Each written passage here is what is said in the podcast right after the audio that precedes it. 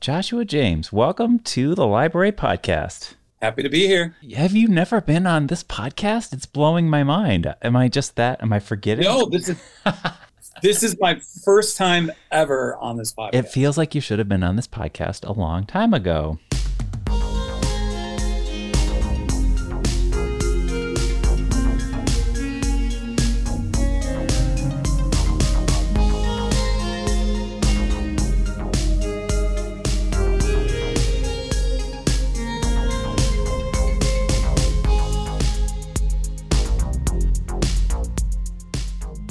Folks at home, you're listening to A Little Too Quiet. It's the Ferndale Library podcast, and it's brought to you by the Friends of the Ferndale Library. And I already mentioned that we're being joined by Joshua James. Hello.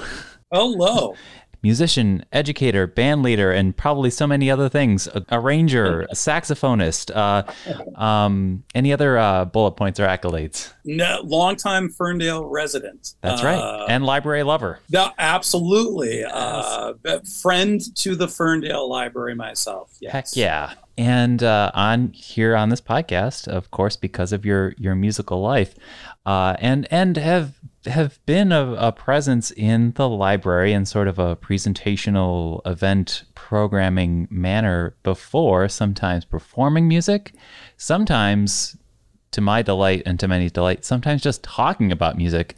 Gave yeah. one heck of a program, uh, an opera centric program during the quarantine days over Zoom, which was incredible. Really yeah. love that. So I, I, just love your musical mind. And, and now you're here to talk about more music, which includes uh, Theater Bizarre Orchestra, which is very That's exciting right. to us. But yeah, for folks at home, Josh, could you just talk about a little bit of your musical career, if you can distill it into a, a, a little uh, brief summary for folks, and especially, yeah. especially tell so, us tell us about your, your your jazz life as well. Yeah, yeah. So um, I am a um, professional um, saxophonist by trade, uh, professional composer and arranger by trade. Um, I double on uh, clarinet and flute. Over the years, I've been very fortunate to um, get hired to work in other people's bands, which has been a lot of fun.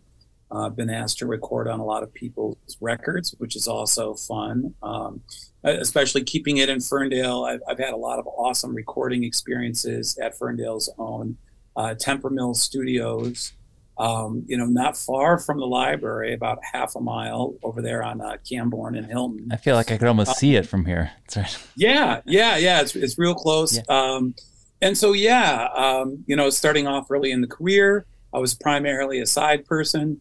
Um, and then, you know, as as many people in my shoes do, we eventually get, as a, as a former band leader once told me, we we get a bad case of leaderitis and we have to lead our own groups. Uh, and so that's that's kind of where i, I started um, putting together my own bands. Um, i've had a couple of different projects under a couple of other names.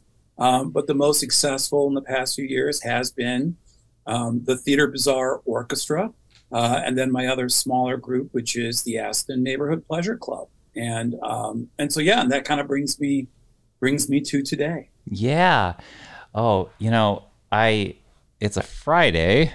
I always feel like I have excuses on Fridays and Mondays for being scatterbrained, but I was I was looking up the history of this library's uh, series of concerts, which was started yeah. by uh, Kelly Bennett, and that was back in 2012. Yeah, and ever since then, we've been doing monthly concerts. Uh, but also, ever since then, we've really been kind of going big in the summer and like really making those three shows that we always do in the summer real spectacles. And uh, yeah, just a, just a great time. And I think that the first one was back the first time we ever did a summer concert. Uh, was back in I think 2012, but I feel like you did a summer concert here. What's yeah. that? I was on that. I was on that series, if I recall. That's right, and I can't remember the name of the jazz piece. It was. it was so I had a. It was a little big band project. It was the Nighthawks Jazz Orchestra. That's it. The Nighthawks. Yeah. Yep. The Nighthawks Jazz Orchestra. Yes, and we played outside in the courtyard. Yep. yep. Uh, I remember it being very hot. yes, day. it was. of course, these days, regrettably, it's much hotter than it was. Then. Right. But yeah, yeah. 11 years ago, uh, and that's that's really when I met you, and I've just seen you go on to yeah. so many things. Uh, I I do feel like you were involved or part of Planet D Nonet for a second. Yes, Correct? I was. That was at the same. So I was the longtime um, music director and like staff uh, arranger for the Planet D Nonet, which is a fantastic band. They're still going strong. Um, they they're on tour on the west side of the state presently, and um, they did a whole bunch of great shows at uh, Detroit's Orchestra Hall. Wow. Um, so yeah, that that band is going strong. But yeah, that's right. Back in 2012, I was still a part, still playing the Reed three chair and, and writing music for the band. Yes. And so can you take us back, I guess, to perhaps, is it 2014 and, and give us a little bit of the origin of, of Theater Bizarre Orchestra?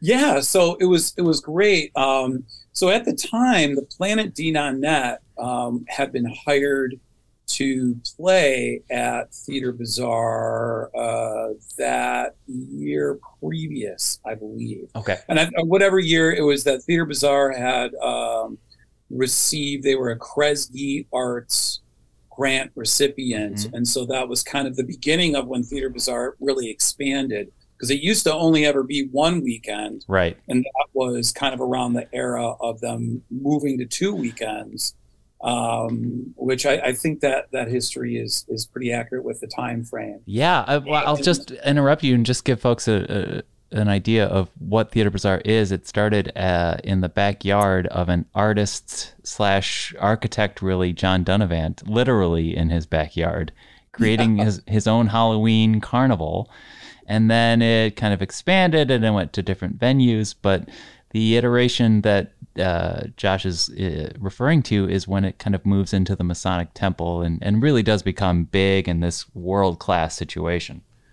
Yeah, absolutely. And I mean, to, just to even be a part of that history and that evolution of that event, I mean, um, it, it, that the Theater bizarre is known the world over. I mean, not just locally, not just nationally, but but the world over. Um, and that is and it's all it, it, it is tied 100% to the detroit arts community which which is cool you know i mean people talk about you know um, all sorts of things that are like michigan uh, or detroit uh, focused and, and theater bizarre is, is certainly one of them but yeah so in that in that era the planet d nonet you know just got got hired to just play some like big band music for the for the event and that was also the year when David J was uh, brought in as a guest um, personality for Theater Bizarre, And it was a last minute where uh, RJ, the band leader for the Planet D Nonet,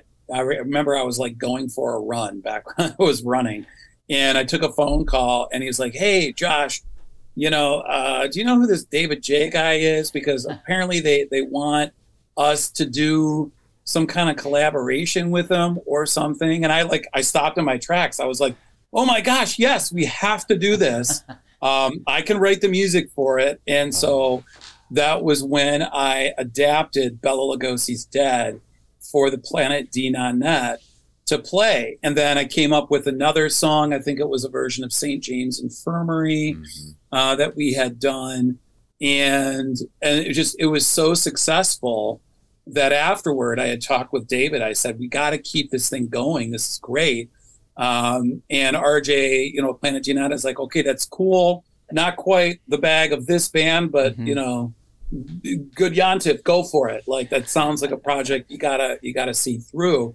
And so at that point, that's kind of when I, I left to form the Theater Bizarre Orchestra that focused not only on presenting music for the Theater Bizarre annually, but just really to do original compositions mm-hmm. that's kind of in that style. So it pulls from like 20s and 30s era jazz, but it but it's more than that. Um, when you know when people kind of ask for, well, what kind of genre is that? I like to call it neo vaudeville. Ah, um, I like that because that's that's really like the best way to describe it. Um, you know, we, we, do play a lot of traditional music in a sense like there's a lot of early Duke Ellington that we play. There's a lot of early Duke Ellington we'll be featuring when we perform at the library in August. But our original material really is Um, it's cinematic and it's meant to kind of evoke that vaudeville circuit mm-hmm. um, with little hints of film noir mm-hmm. brought in there as well. You know, I mean, for crying out loud, our drummer uh, Van Hunsberger for his drum set, he brings everything but the kitchen sink. He's got ratchets, a glockenspiel, a gong, you know, all sorts of kooky percussion items that one would very often see in the dance bands that, you know, used to be over at the Greystone Ballroom, you know, in the 20s and 30s in Detroit. Uh, we have a tuba player. Um, we have uh, a trombonist that doubles on bass harmonica. Uh, you know, the guitar chair also has banjo. Um, we have bass clarinets, uh, bari saxophones, bass saxophones. You know, just every, every nutty, every nutty possible thing. And so it did. It the, the whole idea started with that partnership with David J, and it just mm. it took off from there.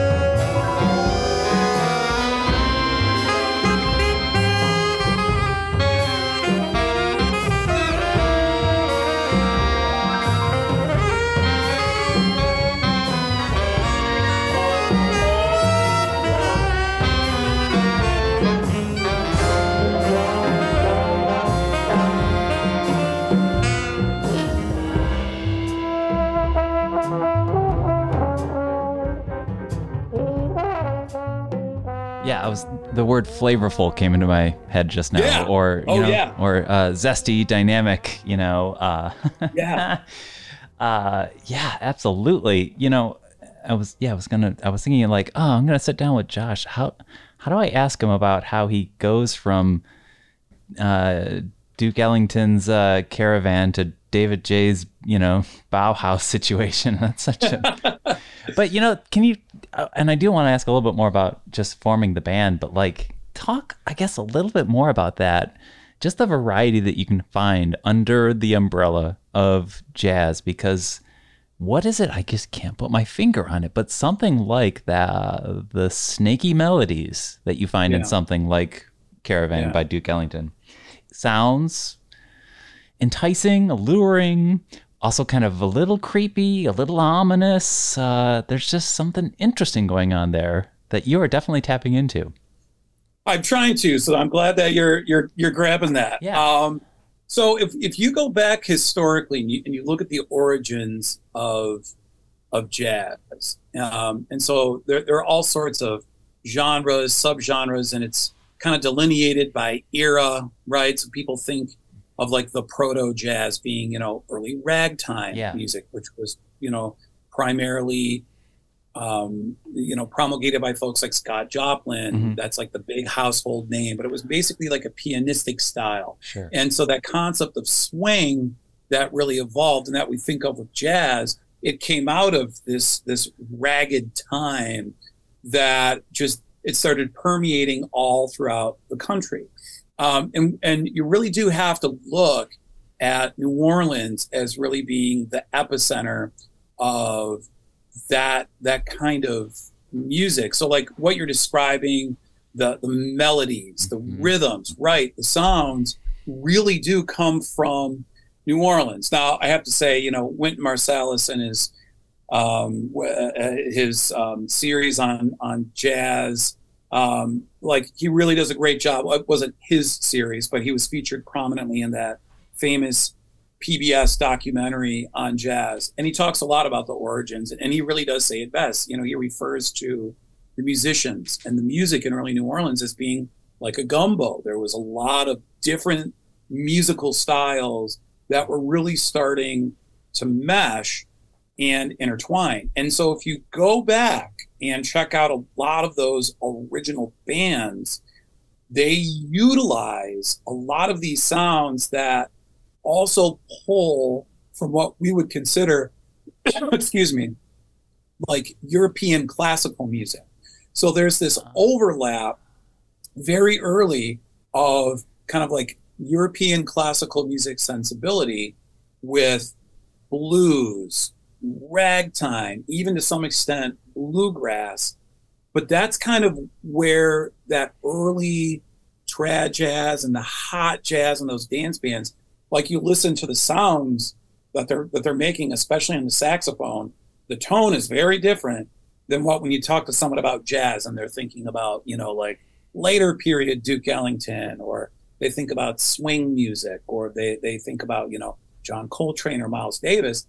You hear the, the saxophone, the trumpet, the trombone in these contexts, and you're like, what? That's what I think of jazz. What's all this other stuff? Right. You know, and, and but that really is more the original sound of the music before it evolved into the swing era of the 30s, going into the bebop era of like the late 30s and the 40s, which then transitioned into like that hard bop era, 50s and 60s. And then you got like the post bop and kind of where we're at today, where, you know, it, what what we do sounds very different right. than a contemporary jazz jazz musician. So I like to think about it as, you know, going back into the the family tree of jazz and saying, "Oh, okay, we're going to take this and we're just going to build a branch off that branch and just keep going in that direction if we could."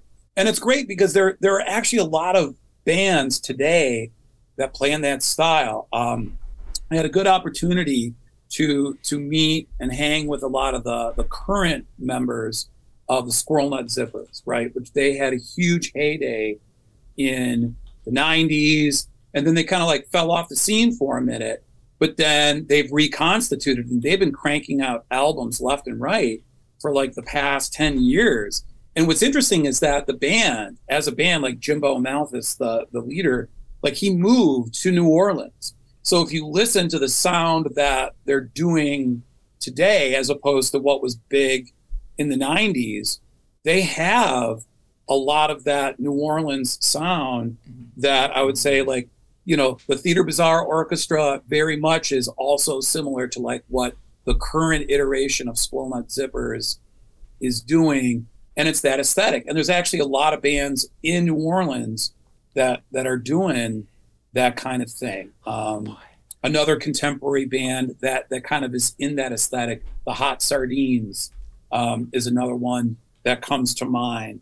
Um, Tuba Skinny, which they're active, they're present in New Orleans, and they were featured at the Detroit Jazz Festival within the past five years. So it's definitely part of like a national aesthetic that has, I would say, the culture of New Orleans at its center, but not just old New Orleans, but how New Orleans is today. And you know, and forgive me for like going on this this trip too long, but the, it's it's it, it seems that there's a greater connection between Detroit and New Orleans now more than ever. Um, I spend a lot of time down there. You know, I visit down there a couple times a year. I took the Theater Bizarre Orchestra down to New Orleans back in I think it was 2016 or 2017. We did some gigs down there. Um, we've invited some of those musicians up here to play with us, and you know, if you go down to New Orleans, there's a lot of Detroit mm-hmm. expats in New Orleans. There are a lot of New Orleans expats in Detroit. And really, it was when New Orleans suffered, you know, um, Hurricane Katrina. And, you know, it, the, the impression I got from a lot of the people that were on the ground dealing with that was that they felt a sense of abandonment by their city and officials and government. Very similar in the way that Detroit, coming out of the 70s, going into the 80s, had felt. Right. And so there was this connection where even though New Orleans is an older city than Detroit, there was a lot of like, oh, our neighbors, our friends up in Detroit, they get it. They understand having this giant catastrophe happen and then it completely changing the landscape of the city and you know the culture and the relationship between the residents with their city and, and how things are viewed and so i think that out of the the rebuilding and the healing from katrina i just i feel like these connections have really strengthened where it's like hey new orleans we know we've been there. You know you're our big little brother. We're going to help you out. We know how this works. And and so i and i think that there's like that connection. And plus there are a lot of Detroit, like historical Detroit musicians. So like Don Redman and the McKinney's Cotton Pickers, the McKinney's Cotton Pickers, that was a huge hot jazz, early jazz ensemble that that has a, a huge connection and, and its roots in the Detroit music scene. And so you go far far back enough in the 20s, you start seeing like these cats that were playing in New Orleans, like up, oh, going up to Detroit, going to get a job and working in the scene up there. Right. So it's it's just kind of capitalizing on a lot of these shared cultural elements that both cities have had and musically for for decades for yeah. you know over 100 years at this point. Yeah. I, just, I was picturing a map in my head and basically yeah. you, you see new orleans and you can just see the this artery of an interstate going up up up up up. We're almost directly above them. And you yeah. think of you think of the great migration and you think of well what are the cities that became known for jazz and blues? Well it just goes straight up. St louis chicago detroit. Just right. straight up right like an artery. Yeah and and right. And and it's funny because like you know new york new york really is considered kind of the epicenter of you know uh, us jazz or like jazz in the united states. But you know it really did mm. it, it's not like it started there. Mm-hmm. it, it had to kind of wend its way around right. to kind of go up there. Um, and and then you see all the hot all the really big names. New orleans they made their way to, to kansas city to chicago and then oh we get the call we're going to new york you know which duke was coming out of washington d.c at that point right. but was in the in the the right place at the right time to meet a lot of these people in that journey. And so you know he was he was supremely aware of what was happening and that movement. Um and yeah it's just it, it's cool. And it never it never really died. It evolved but there have always been people that have kept that music going. I think again, like a great other contemporary iteration, right? And this is like the Detroit connection is the Gabriel Brass Band, oh, right? Yeah. So even though, yeah, so like even though the Gabriel Brass Band, I would say like musically very different from the Theater Bizarre Orchestra, we have a shared sense of like the horn band sound of New Orleans, which is very contemporary. Right, like that's you're talking about like trombone shorty, that comes right out of that tradition of the horn bands, you know, which which has like the marching band element to it. TBO, we do that. We we play. We have a couple of songs where we do that. Well, the cool thing with the Gabriel Brass Band is that Damian Gabriel, who runs that band, great trumpet player that that is a Detroit institution. I mean, he is he is the relative of the great saxophonist Charlie Gabriel in New Orleans, who just celebrated what was it his 93rd birthday and who was like one of the the eminent saxophonists of Preservation Hall down in New Orleans. So like even today you can see these very clear relationships that and, and the elders are still with us. Like yep hey uh, you know still here I'm still making music and we're still doing stuff together. So yeah it's it's alive and well I have going back to flavorful. Uh, I'm gonna yeah. lay, I'm gonna lay a lot a lot on the table, and you can kind of put the puzzle together for me. But uh, sure, we have the word uh, orchestra in the name, yeah. and yeah. it was a band formed, if at least initially and possibly primarily, to play in a masquerade setting. Uh. Theater Bizarre, masquerade, orchestra, uh, October, Halloween. So I'm thinking, oh, well, of course it would be ideal if we could have a band that's dipping a little bit of their toe into kind of a kind of that uh, uh, uh, Bach toccata and fugue kind of thing with a little oh, bit yeah. of little bit of Camille Saint Saëns uh, Danse Macabre, but then yes. bring it yeah. up to Cab Calloway. Uh, and then I also think it's so telling, you know, um, every time Halloween comes around, I always see those clips of uh, Cab Calloway, St. James Infirmary, and on Betty Boop. There's something, again, going back to that creepy allure of jazz. But yeah. then you guys are in the tuxes and the masks, and that gives me the Danse Macabre vibe. But then there's the Cab Calloway vibe. Tell me about all these vibes you got going on. No, right. Well, and so part of our bag is finding what seems like disparate points within the tradition, within multiple musical traditions, and trying to find the common the common thread and connecting them all together. Um, so one, uh, we we do have a new album. It's it's been released on our website, uh, given to fans digitally. We're in the process of trying to put it out, on, you know, like Spotify and YouTube. But we have uh, our fourth record called Relic in Twilight. Uh, features um, a song, believe it or not, by um, Shostakovich, and it is and it is specifically it, it, it is one that he wrote. It's his jazz waltz number two, and so you know it's like, well, what what you're doing Shostakovich? What is that? Well, in the early 20th century, you know there were so many European composers that were influenced by American jazz and especially the sound and usage of saxophones in a way that is very different than how the French were using them at the time. And they they wrote for that. Um, Shostakovich being one of them. A lot of other composers were, were Berlioz was an avid supporter of the saxophone as like this legitimate orchestral instrument.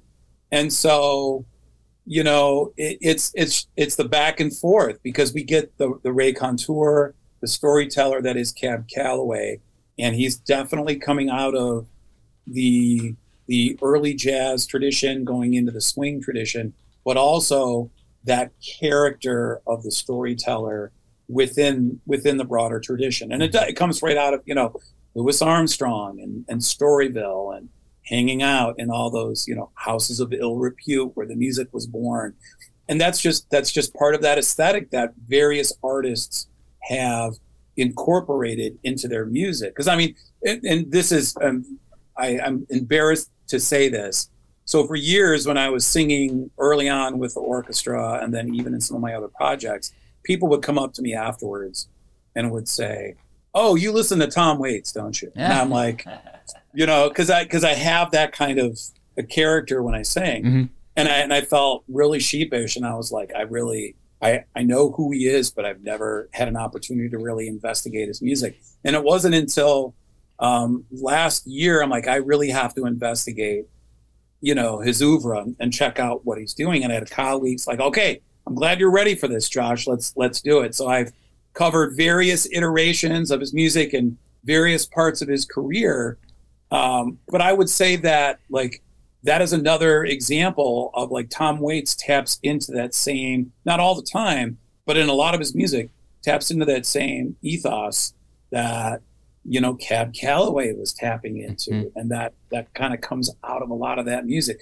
There are some really, really quirky and funny um, music that was written in the 20s and 30s that have like huge um, subversive lyrics, lots of you know rife with double entendres, mm-hmm. and it was the whole like you have to laugh to keep from crying because for for many of the writers of the music, it you know life wasn't great. They were in servitude, mm-hmm. they were in bondage. Um, if they were free, as we all know, I mean, and our country still isn't great with this. Mm-hmm. Just treating these creators of this art like uh, you know eh, like less than human beings right so so you you see and you hear in a lot of this early music this sense of this is it, it, it's it's a catharsis it's mm-hmm. a way mm-hmm. of trying to deal with the trauma mm-hmm. that they're dealing with on a daily basis and and i think that that goes into a lot of that spookiness right sure. it's the dark the dark side of human nature right is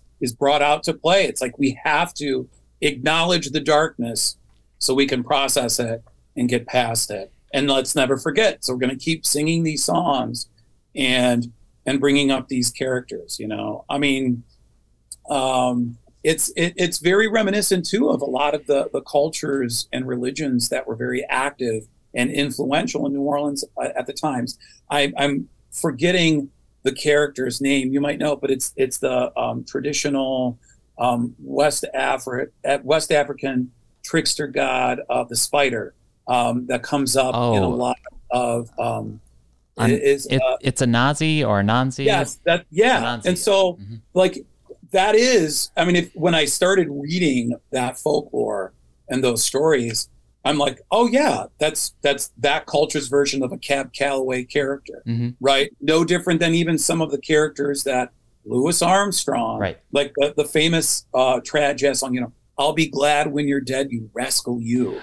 You know, like that's that same kind of you know impish commentary on what's happening, and you know, there's multiple layers beyond what is just very apparent. You know, there, there's a lot of um, th- there's a lot of subtext. You know, go check out the song "Jeepers Creepers." Where'd you get those peepers? Like, you know, there's a lot. There's right. a lot. You know, when I get low, I get high. Right. You know, there's there's a lot. It's not, and you know, and it, and it's funny too because especially in in today's era where a lot of a lot of cities, a lot of states are really trying to control information and media and what they they feel their citizens should be exposed to. Uh, I mean, it, it's it, it's not like we're somehow doing something differently today. Mm-hmm. We have over a hundred years of of songs that were meant to say like, oh, okay, sure, I'm, I'm, yep, I'm on the level. But for those in the know, you know what I'm really talking about. Right. You know what we're really discussing here. Right. Um, and and sure, we'll we'll we'll tone it down, but you know we're not we're not going to stop talking about these really challenging things. So, right. Yeah. Acknowledging the darkness was I could not have put it better than that. And like my brain going, I'm thinking about what else do we associate with New Orleans as far as acknowledging the darkness is the way in which they go through the uh, the experience of a funeral. Uh, it was way more different. It, there's it's something celebratory. Uh, yeah. It's this way of like acknowledging the darkness to keep it from having power over you. I don't know. It's very powerful. I, I like how you said that, Jeff. Yeah. I think that's a good. I, I think uh, it's you. You take you take the power mm-hmm. away from death. Yeah. And you acknowledge it's there and that you've got to live with it. Right. But that, you know, you, you still have control over your life. Right. And then um, Tom yeah. Waits, of course, continuing that. And I'm so glad you got to finally meet his music. You know, he'll sing songs like Misery's the River of the World or God's Away on Business and make them feel like gospel songs. Yeah. Oh, absolutely. Yeah. One one hundred percent. Um, and it is. It's it's it's the the uh, perpetual allegory of you know you're battling the devil. Yeah. And and you know maybe that's rooted in the you know Christian mindset of right. of the devil, but it's really it's more than that. It's it's battling you know, whatever the devil is, your yeah. demon, society's demons. Right. And you got to wrestle with it and right. grapple with it and sing a song about it and talk about it. Right. And, and there's something, that there's something about when you name it or can talk about it. Yeah. You, you do take away, like you said, you take the power, you own the power from it. Yeah. When you converse. Or you push your own you know, power back at it and it, um, you just get level ground with it. I yeah. think of yeah, and that's a very important. Like Halloween should be a time where we are really unpacking or acknowledging or dealing with the whole spectrum of darkness, not just the fun trick or treating or the costumes, etc. There's this is a time. It's you know it, which is a, it's always an appropriate time when you get into the autumn time of the year, you know. Yeah. Uh, yeah. Samhain, which some people say Sam Samhain, it's, you know, that translates to summer's end. And it's really, this is the time, and, you know, August 22nd, that's, you know, summer's dwindling away.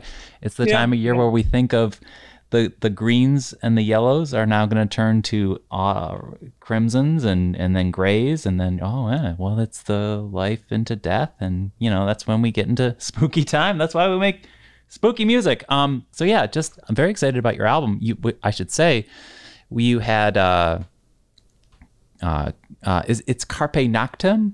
Yeah, that was, that the, was our first record. Mm-hmm. Yeah, with uh, with David J under a moniker. Yeah. Uh, MC Nightshade, and then you had Dance with the Devil. Dance with that the Devil. Second one, yep. Mm-hmm. Dance with the Devil, and that one won a Detroit Music Award for best jazz recording that year. Heck yeah! And then we, when we do talk about Theater Bizarre Orchestra, we also talk about elements of uh, kind of cabaret and burlesque coming in, and that's really accentuated with "These Are My Friends," where you collaborate with Satori Circus, who's a performance artist slash musician here in town.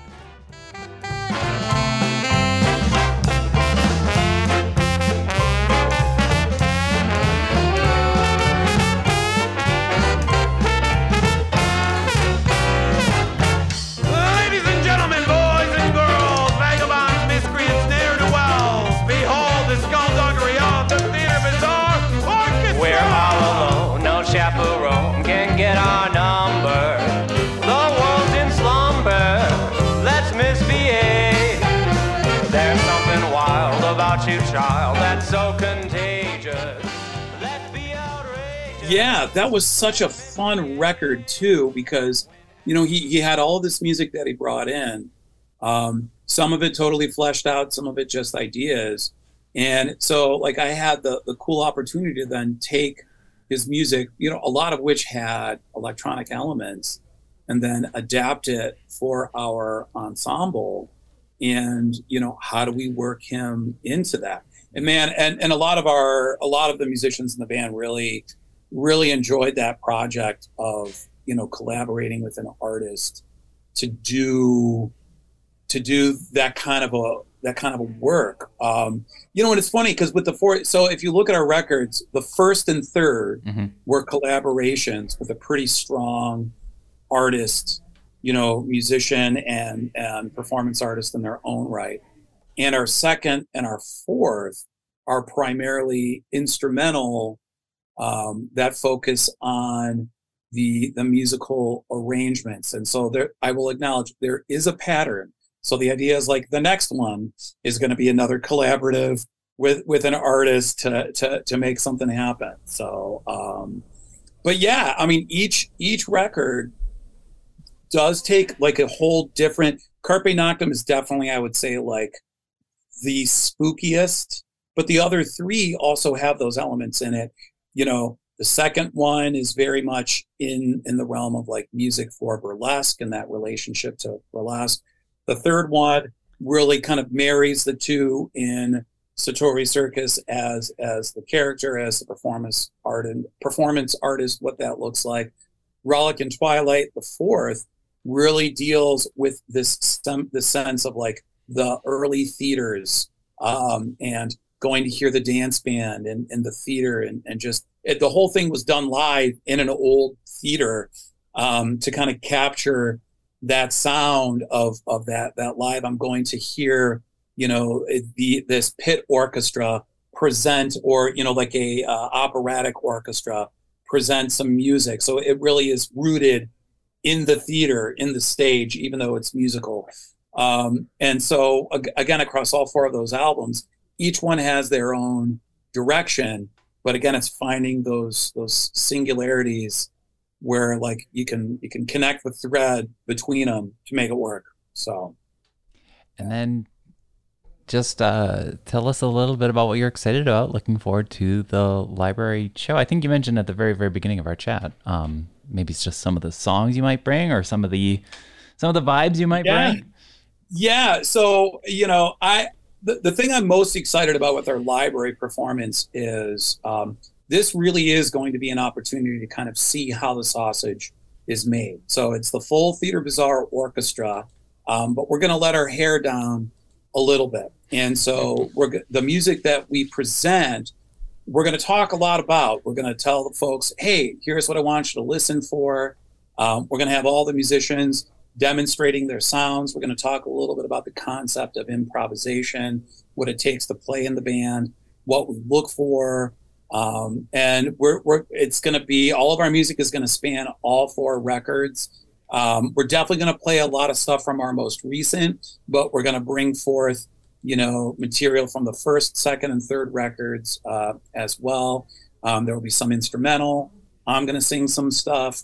Um, we're also going to do some music that hasn't been recorded yet. Um, one that I would uh, very much like to do that that brings up that Tom Waits character, that uh, Cab Calloway character. We do an arrangement, and I'm very excited about this.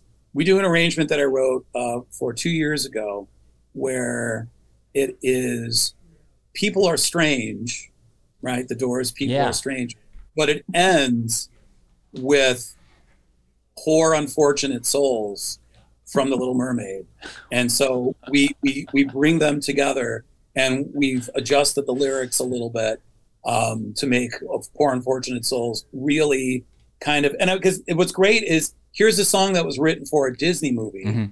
but then if you even look at that character of Ursula, that speaks to that same aesthetic, that that ethos, you know, that that we're talking about. Mhm. You know, um, I almost say, you know, there's been a lot of. Um, I have yet to see the live action version of the movie, which I, I still really want to see.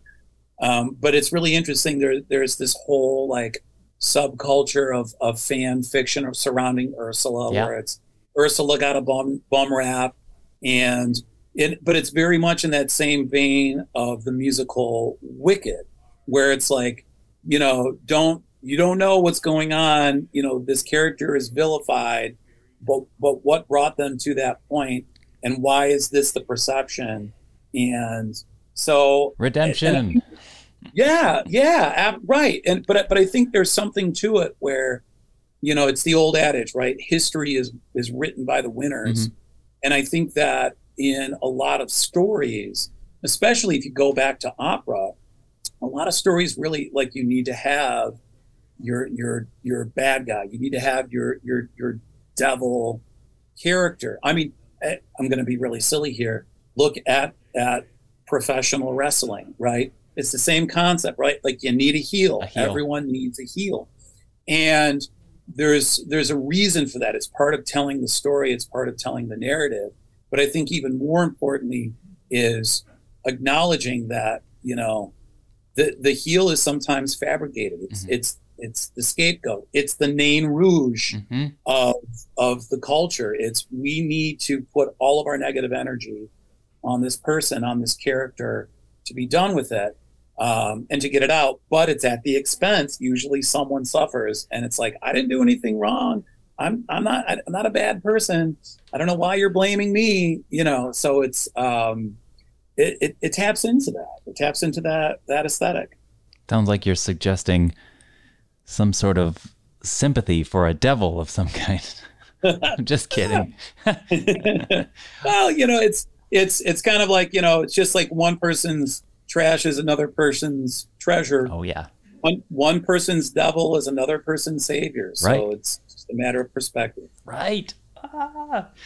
Well, Joshua James, thank you so much for joining us on this podcast. Uh, and always love talking music with you. I could do it for two more hours, actually.